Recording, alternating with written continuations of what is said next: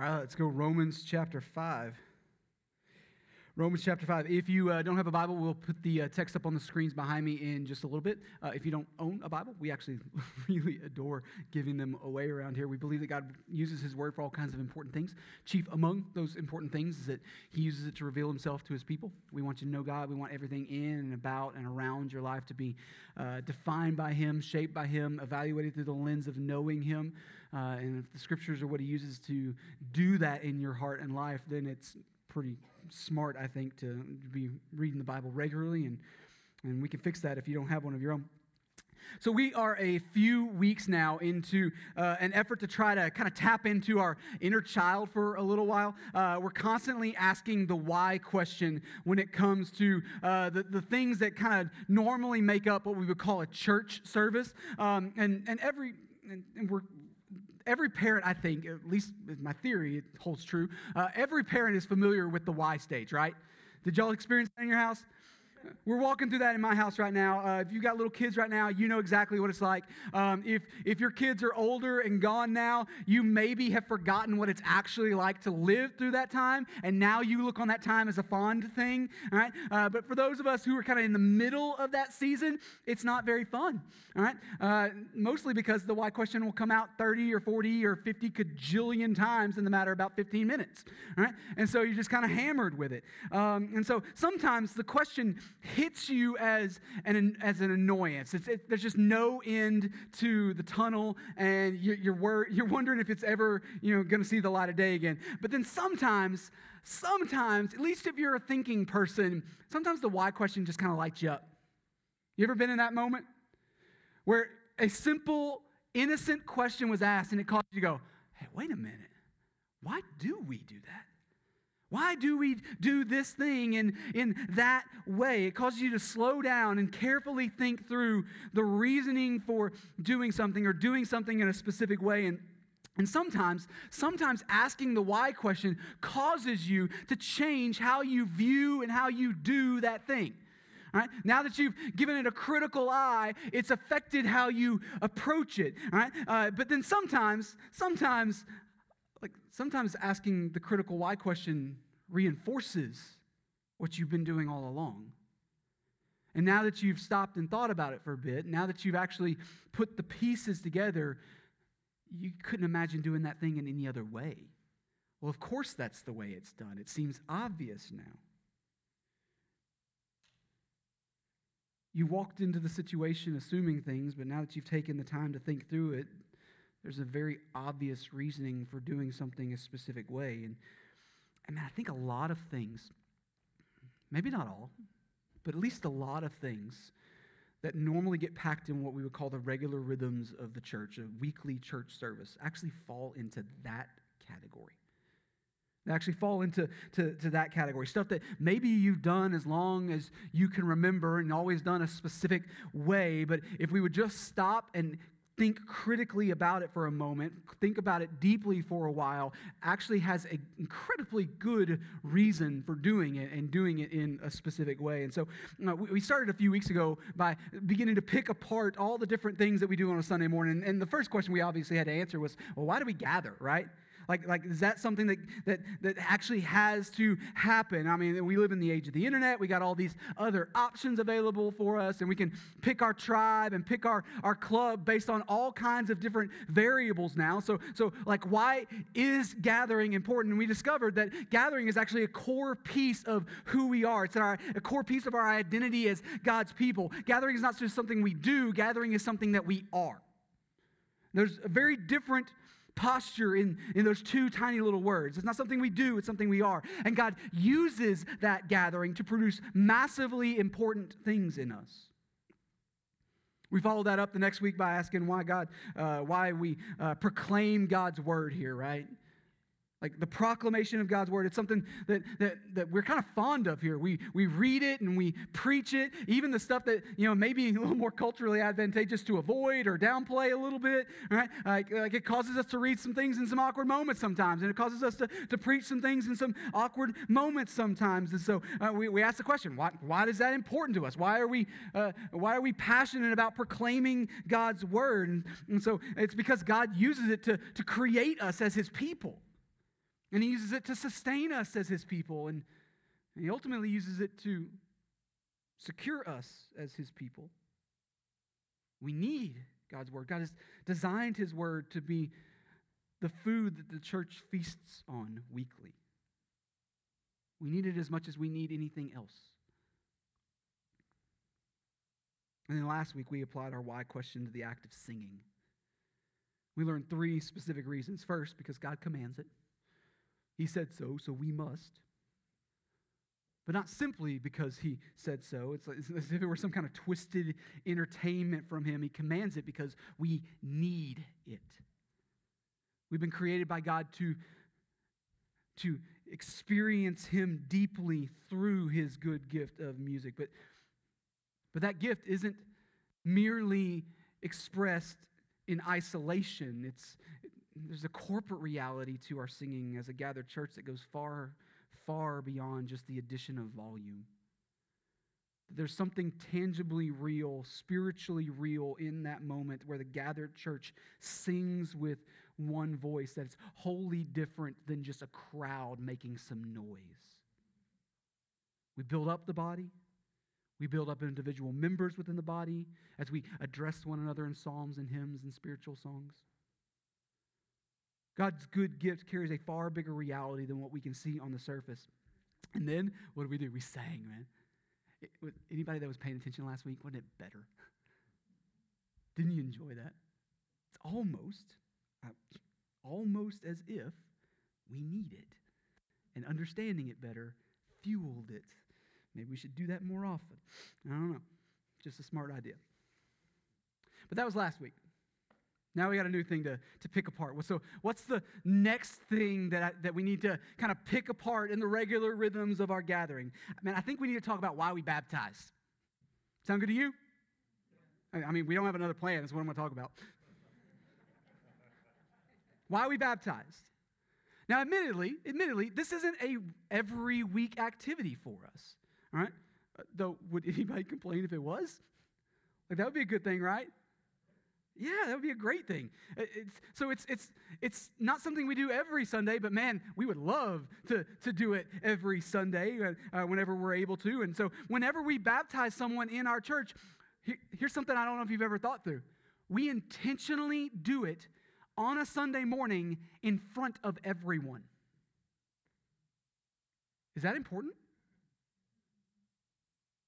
Is there something to that that's actually good and maybe even necessary? In fact, I would even argue that it needs to be an action performed in front of the gathered body. So that raises a very obvious question for us this morning. why do we do it like that? Right? Why do we baptize people when we get them in this room, in this context with the gathered church? Like, like some of you may have a baptism story that doesn't involve the gathered church. Does that still count? I think it does. But what if it wasn't as good as it could have been? We got a problem on our hands, though. In order to faithfully answer the question, why do we need to do it on a Sunday morning in front of the gathered church? I think we first need to answer the question what baptism even is. Right? Because let, us be honest, that's a more difficult question for some folks to answer. Right? Um, some, some of that, I think, comes from from the fact that you know churches aren't always clear when it comes to teaching on this subject. It, at least not in modern times. Maybe that was true of a, of a bygone era, but but in, in our day and age, I, like it's kind of hard to to really nail down what churches uh, in our world teach about what baptism is and why it's important. All those kind of things. Churches are often guilty of focusing on on other more pragmatic issues or topics of concern. And uh, but but I think another reason for the confusion is because people often bounce around all over the place now nowadays, right? It's kind of hard to nail people down to, to being a part of one church family, even. And so there's so because there's all these different opinions and all these different ways of approaching it, people have kind of I don't know. Uh, they've kind of syncretized this view from over here and, and, and this view from over there, and they've kind of Frankenstein their way into uh, coming up with something that seems to make some sense to them.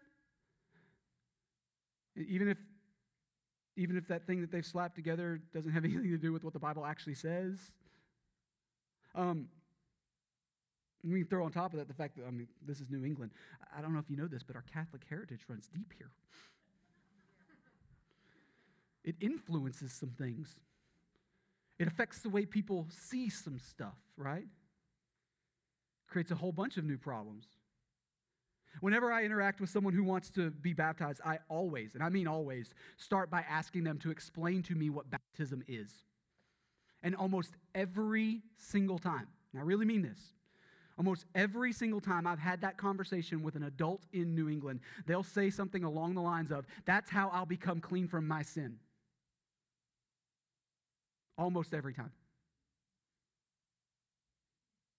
Now, there are whole denominations that teach things like that. And maybe you have a story similar to that one, or maybe grew up in a church setting like that. But here's a really important question Is that actually true? Is that, is that how the system works? Is that the game that God designed? There are a lot of people whole bunch of people in our world, whether they're in the church or outside of the church, there's a whole bunch of people in our world that think that baptism is required for someone to be saved. That it's an essential part of how we come to Jesus. Or maybe more nuanced, it's an essential part of how we continue pleasing Jesus. And I mean, Jesus did require baptism from his followers, right? Matthew 28, Jesus tells us in the Great Commission that a key piece of our disciple making effort is going to be baptizing people in the name of the Father and the Son and the Holy Spirit, right? And so baptism is 100% something that is required of the Christian. It is a non negotiable for the Jesus follower. He commanded it, full stop. So here's the rub that we find ourselves in. Before we can answer why we baptize in front of the congregation on Sunday morning, we first need to answer what baptism is. But before we can answer what baptism is, I, I think we also have to understand what the gospel is. Does that make sense? And once we understand this gospel piece and what it actually is and what it very much is not, and I think the other two will slot in quite nicely fact, they'll probably do the work for us. It'll, it'll be one of those moments where it's like, oh, that's why. You, I like those moments. I live for those moments. And I think baptism will, will do that for us today. So we got some work to do. What is the gospel? Well, Romans chapter 5. If you're not there, hurry up. All right. Romans chapter 5. We're going to start off in the middle of chapter 5, starting in verse 6. The Apostle Paul says this, writing to the church of Rome, says, For while we were still weak, at the right time, Christ died for the ungodly. For one will scarcely die for a righteous person, though perhaps for a good person one would dare even to die. But God shows his love for us in that while we were still sinners, Christ died for us. All right, let's call time out there. So Paul says, while we were weak and ungodly, and neither of those terms are designed to make you feel good about you. Anybody love celebrating the fact that they're ungodly? Anybody going, yeah, yeah, that fits? Weakness here, it's not talking about physical strength, it's talking about strength of character. In other words, we are morally weak. Morally weak. So, so what does that mean? It means that left to our own devices, left all on our own, if God doesn't step in to do something, we are all incapable of doing what is pleasing to God because our hearts are all bent towards loving sin. We would rather have sin than Him. Our character is morally weak, but, but not just loving sin. We're mostly bent towards loving ourselves rather than God. That It fleshes itself out in, in, in loving our sin after that, but that's where the ungodly piece comes into play, right? Paul's not talking about those who just don't do the church thing. Uh, that's, that's not my ball game. I'm just not. I'm just not. I don't think about that stuff. I don't. I don't. I don't worry about spiritual things. That's kind of a, a standard New England response, right? I'm set. Paul's not talking about those who just don't do the church thing. He's He's arguing that all people everywhere have set themselves against, over and against, an infinitely good God. They have rejected him as creator, rejected him as king and lord of their hearts and lives, and they've exalted themselves to be Lord instead. It's a very standard New England thing, too. We've all rejected his lordship. And so, in order for someone to properly understand the magnitude of what was accomplished in the cross, when we start telling the story of the gospel, and we said Jesus did this and Jesus did that, in order for somebody to properly understand the magnitude of what was accomplished on the cross, they first, and I seriously mean this, they first need to honestly answer the question what is it exactly that weak willed and ungodly sinners like me actually deserve? Because until we answer that question fairly, until we answer that question honestly and truthfully, we don't understand the magnitude of the cross yet. When we talk about Jesus coming and dying for us on the cross, it's, it's not because he looked down on our situation and went, you know what? They seem worthy of my love. It's not because he, looks down on, uh, on us and goes, hmm, they, they could just get out of their own way. You know what? I'll nudge them through. They'll get there. They just need a, just a little bit of help. What we deserve is, a, is this holy and righteous wrath, the Bible teaches. And Paul doubles down on that reality with an illustration. He says, One will scarcely die for a righteous person. Uh, think, think about that scenario for uh, just a moment. You, you got some really respectable person that you know in the hospital. Like y'all, you've never met them, but you've heard that they've done some really nice things in the community. Maybe, maybe even like that person. You'd be a fan of them on Facebook. They need a heart transplant. You're a perfect match. How many of you going, sign me up?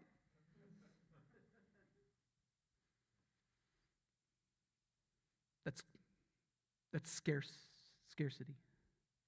One will scarcely die for a righteous person.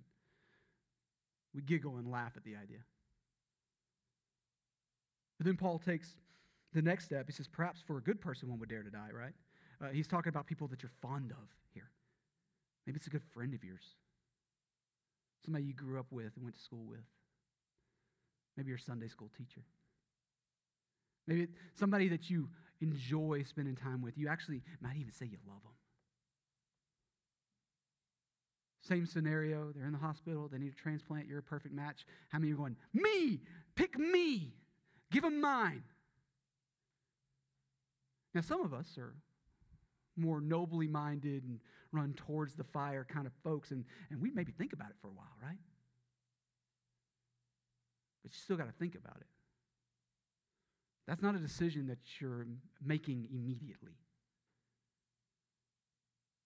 That's a decision that, that you need to be very conscious of and you're very slow to make. And maybe you're thinking, take the next step, Paul. Like, give us another scenario where it's my kid. I'd say yes without, without even thinking about it. Take that heart. It's theirs. But Paul doesn't go that direction. Where does he go with it?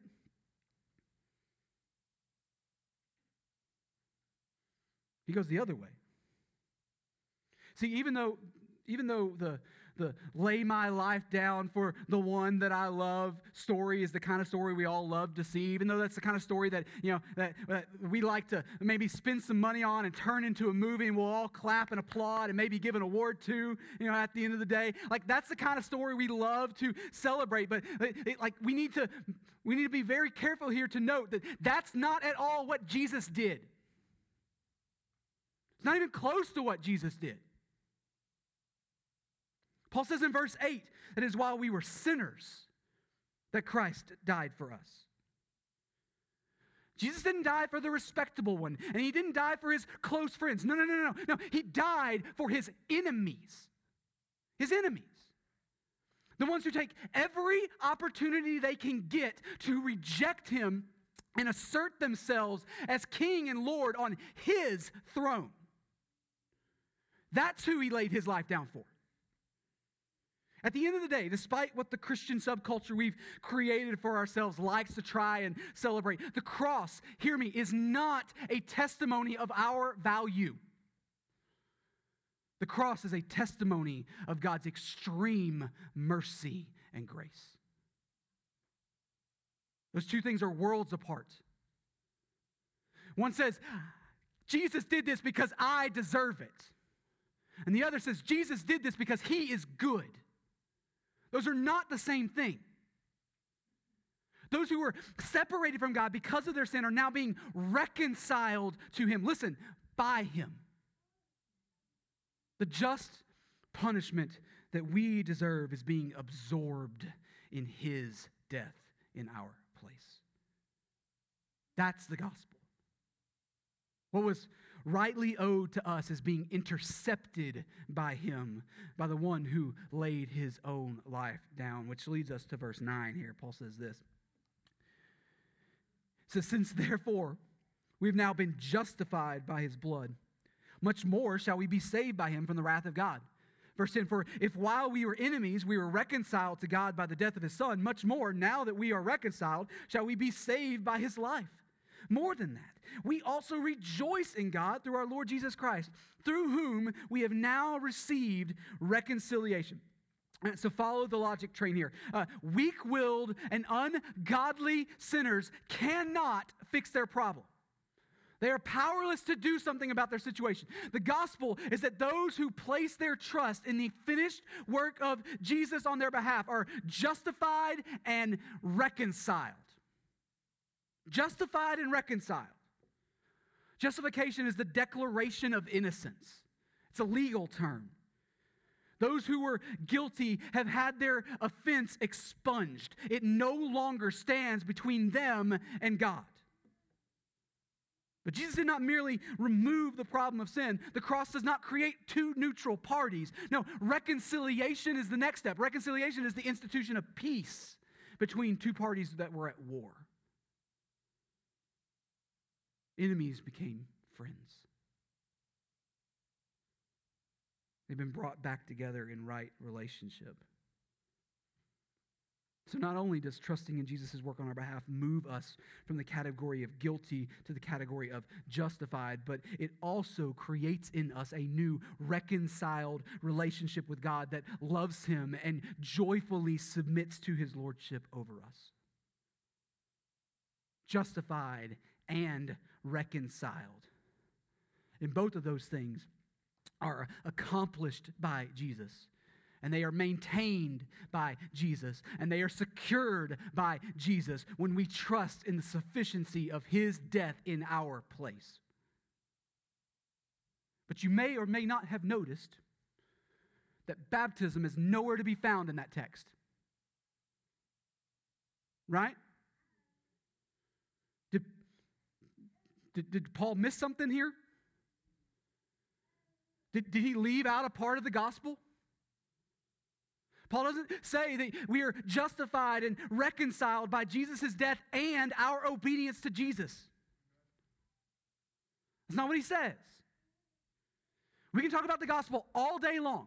All day long. We can go to text after text after text and spell out the details of the salvation that has been offered to us by Jesus. My favorite is probably Ephesians 2. For by grace we have been saved through faith. It is not of our own doing, it is the gift of God, not a result of works, so that no one may boast. Right? We can talk about the gospel all day long and never, ever mention baptism, and we will not be guilty of selling a partial gospel. Why? Because baptism is not a part of the gospel, it's ancillary to that. Baptism is not a part of the gospel, full stop. It doesn't matter what church tradition you may have come out of. And with a more loving tone, it doesn't matter what your story is. It's not something that is required for salvation. And it's not something that plays a part in your salvation. In fact, I want to lovingly take another step and say, thinking that it is required maybe calls into question your salvation. Why? because you're adding a man made effort back into the gospel equation. I'm so glad Jesus brought his piece. I'm glad I brought mine. It doesn't belong in the equation at all. It's not a part of the equation. So if baptism is not part of what Jesus is doing to save his people, then why does Jesus command it? It seems, I mean, does Jesus seem like the type of guy that commands things that aren't necessary? You might want to go there. Now flip to your right, to the beginning of chapter 6. Romans chapter 6. So, Paul is going to address a faulty view in some of his opponents that that the grace alone, by faith alone gospel that he has been teaching uh, will lead people to run off the deep end into sin. That's, that's what he's being accused of. And so he starts debunking that ridiculous notion uh, in the part that we're skipping over here, the back end of chapter 5. And so he says in the back end of chapter 5 that we're on a new team now. We're now on Team Jesus instead of Team Dum Dum, Team Adam. All right? Uh, but in, in, chapter 6, uh, he continues that argument and says this in verse 1. He says, What shall we say then? Are we to continue in sin that grace may abound? By no means. How can we who died to sin still live in it? Do you not know that all of us who have been baptized into Christ Jesus were baptized into his death?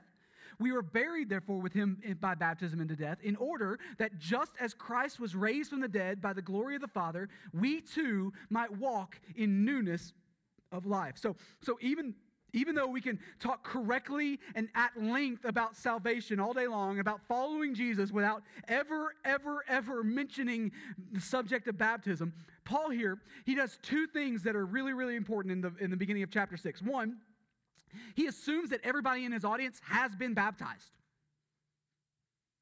He, he calls back to that as if it's an experience they understand. It's not some foreign idea to them, it's a story they all have. Why can he trust that? I don't know, maybe because Jesus commanded it, right? Seems like a good thing for his people to do. He assumes that his audience has been baptized. So it might not be required for salvation, but it, it's not some foreign concept. It's something they all know and understand and have a story to share. He knows. Something they've all walked in obedience to. The second important thing, though, that Paul does is that he points to that baptism as a picture of a deeper, much harder to see spiritual reality. That those who have placed their faith in Jesus, those who have trusted in his finished work on their behalf, they have been united to him in his death. They are buried with. And because they are united with him in his death, we are also united with him in his resurrection life. I'll just go ahead and say out loud that's a really hard thing to wrap our heads around. Anybody else going, nah, it's easy for me? Be honest, I'm not always locked down on how that works. It's a spiritual reality that I think is bigger than us. Somehow, some way, we are united with him in his death and we are united with him in his life.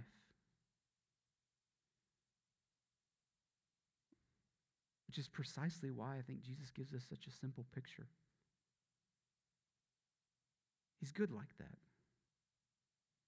We, we often talk in here about the theological reality that God's commands are not arbitrary. They're, they're not just made up willy nilly. He's not making things up as he goes. He's not just throwing things out there because he's king and he can. They are always, and I mean always, given for our good. And baptism is no different. It's in the same vein.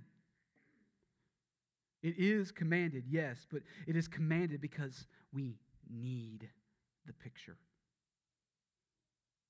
We need the picture. Just like we saw with the command to sing last week, last week right? He, he, commands it because it's, it's a good thing he's intended for us to experience.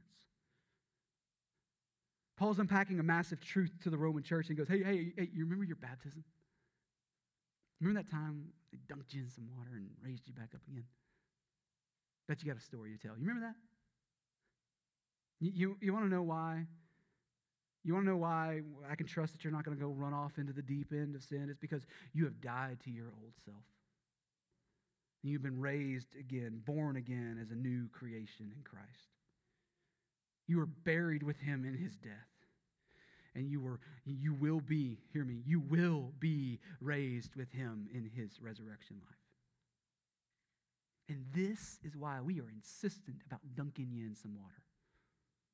Right? Like I, can make the academic point that baptism in the, the New Testament is, is always the Greek word baptizo. It means to immerse. Uh, and so uh, anybody who wants to go another route with that needs to deal with the fact that the Greek word involves immersion.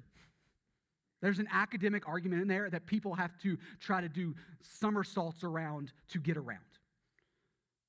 But at the end of the day, there's, a, there's actually a bigger issue. At the end of the day, we dunk you because sprinkling folks doesn't paint the picture correctly. It's the wrong picture. We like to say around here that baptism is an external picture of an internal reality. It's an external picture of an internal reality. And that re- a reality that has died to its old self. It's died to past sin and patterns of life, died to old habits and worldviews, died to any self exalted claim to get back on that throne. But at the same time, it's also an outward picture of the internal reality of being raised to walk in the newness of life. A life that is now today and will be forever defined by and empowered by King Jesus.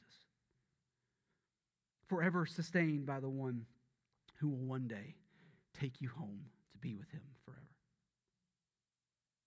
And what a picture it is. What a picture it is. The, the reason why Jesus commands baptism is because it is simultaneously a grand declaration and an incredibly gentle reminder of what it is Jesus has already done and what he has promised to continue doing. And we need that picture. Sometimes we like to say it this way baptism is a story told. It's a story told. So we define the gospel. And now that we have a, a, solid definition of the gospel, we've talked about what baptism is.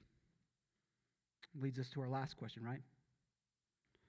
What, why, why do we insist on doing it in front of the gathered church? Well, it's important to figure out who that story is being told to. Who that story is being told to. Um, there are three important audiences, I think, that need to witness the story that baptism tells. The first one is you the one being baptized. You need the story. Just like Paul calls on it here, it's a marker of your new identity, something that you can look back on and go, oh, yeah, I trusted this. I still trust this. And so the times when you're struggling and the times when sin is kicking your tail and God's goodness to you is giving you an incredibly simple picture to, to look back on and on, on the one you've placed your hope in. It's a reminder of what Jesus has already done in you and the promise that he will carry you the rest of the way home. It's a good picture. And I'll be honest, there's days I need that picture. I need to lean on that picture. Trust what he has already done and what he is doing. He's good to me like that. The first audience is the one being baptized. The second audience is our friends and family of the one being baptized. It's an important audience, too. Listen, if, if Jesus has changed you, there's some folks that need to know. Right? There's some folks that need to know. Here's where it gets really complicated, though. There's some in this category, friends and family. There's some in this category who are going to be really excited for you. Really excited. They love Jesus too. They, they, they adore you, they love, they love Jesus, and so they are there to encourage you and celebrate with you and spur you on. Man, it's a good day for them. But then there are also some in the friends and family category that aren't going to be so excited for you. Can we be honest about that? There are less people in this category in the culture that we live in, but you step out of our culture to a lot of other cultures around the world, this, this gets to be a much bigger category of people. There's some in that group that will not be excited. In fact, they may even try to prevent it. They, they'll see your decision to follow Jesus as a grand mistake. And, but listen, these people need to see what Jesus does in a life as well. They need to see it. How he's worthy of a greater allegiance. But as important as those two audiences are, neither of them necessitates being baptized at the gathering of a church. We, we, we can have both of those audiences present pretty much anywhere else a baptism occurs. And so that leads us to audience number three your new church family. Your new church family. God gives every single believer a family, brothers and sisters in Christ, to, to grow them into maturity and to equip them for the work of ministry, to walk alongside them and to encourage them, to admonish them when necessary, to serve them and be served by them, right? These are truths we hold dear and believe to be God's good gifts to us. And so, the reason why we baptize people when the church is gathered together is because the church plays a very key role in helping the baptized person walk and grow. They're involved in that. They're not just watching a baptism in this moment like some kind of weird religious entertainment. It's like, is that, is that what comes on late night on TBN? A bunch of folks getting dunked to see how it goes? It's not some weird religious entertainment. No, the church is witnessing in that moment the admittance of a new believer into the family. And we are collectively committing in that moment to hold up our end of the disciple making responsibility. We have a part to play. The one being baptized is being baptized into the church.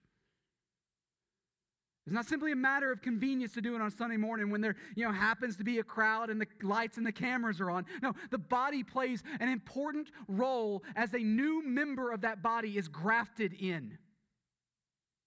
We have a part to play. So maybe you're here today and you're a follower of Jesus, but you've never been baptized. It's time to be obedient. It's non negotiable for the follower of Jesus. He commanded it. But it's not, He didn't command it because your salvation is incomplete without it. That you need to hold up your end of the deal. But your king commanded it because he has given it for your good. He's given it for your good, and you are missing out on a wonderful picture that he's seen fit to use to encourage you, to build you up. You're holding him at arm's length and saying, No, I don't trust the good things you've given me to help me follow you. It's a terrible idea. I promise you, there is far more blessing in his gift than anything you would ever risk losing by finally walking in obedience to him. It's time to be obedient to Jesus. He wants a better good for you than you could ever even begin to wrap your head around. So, how about we trust him? I don't know, just an idea. Let's talk after we're done here. I'd love to, man, I'd love to fill that tank up again next week. Make me do it. It'd be a good day.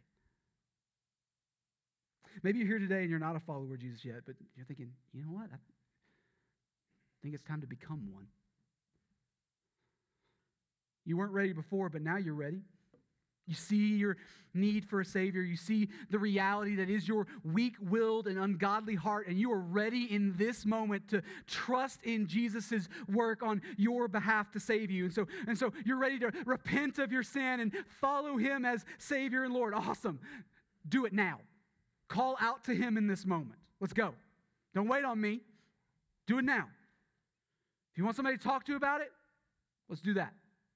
Uh, Come find me as soon as I'm out of the water. I'll be wet, but it's okay. And I'd love to help you make sense of what that responsive saving faith looks like. It's a good day to trust Jesus. But what if you're here this morning and you're, you've been a follower of Jesus for a while now, and I mean, you got your own little baptism story tucked back in your back pocket, and I mean, you're just along for the ride today, right? How do you respond to God's word this morning? Well, I think two things. For one, I think we make a more intentional effort to remind ourselves of that story more frequently. Think on it. Pull it up in your head as if God has actually given it for you. Remember it often, remember it fondly. But secondly, the second thing we need to, need to do today is I think we need to realize that we're not just along for the ride. That's, that's not true. We need to take our piece seriously as we get, to re- get ready to baptize a young lady this morning. We need to internalize our role in this as being the ones to witness the grafting in of a new member of the family. We need to take seriously our responsibility to say, I'm going to be there to make sure that God grows her into what he's going to grow her into. We got a job to do this morning. So I'm going to pray. We're going to sing. I'm about to go jump in a bathtub. But however, God is calling you to respond this morning. Let's respond together right now. It's a good day. Father, you're good to us. Thank you for the scriptures. Thank you for Romans. Thank you for a gospel that doesn't pull punches, doesn't beat around the bush. It tells us what, who we honestly are and what we honestly need. We are weak willed and ungodly by default. There's nothing in me that could somehow impress you. You saw it even when I didn't. And you sent your son. He lived sinlessly. He died sacrificially. He was raised victoriously so that you can make dead men alive. And so, Father, for those of us in here who, who have trusted in what you have provided and what Jesus has done. And uh, for those of us who are, have, have been walking with Jesus now for, for years, would you remind us of our baptism story?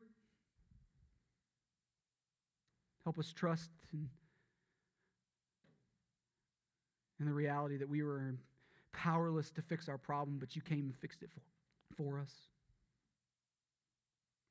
Father, for those in here who know you but have never been obedient in baptism, would you would you light a fire under us this morning to finally walk in obedience to the good things you've given?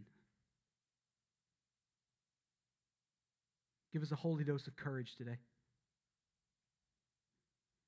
Father, for those who don't know you yet, would you make yourself known in this moment? Open eyes to see and ears to hear and hearts to know right now. Awaken the weak willed and ungodly for your name and your glory and our better good. We love you. Thank you for a good day of baptizing a young lady. May you be the one to be celebrated today instead of anything we do. In Jesus' name we pray. Amen.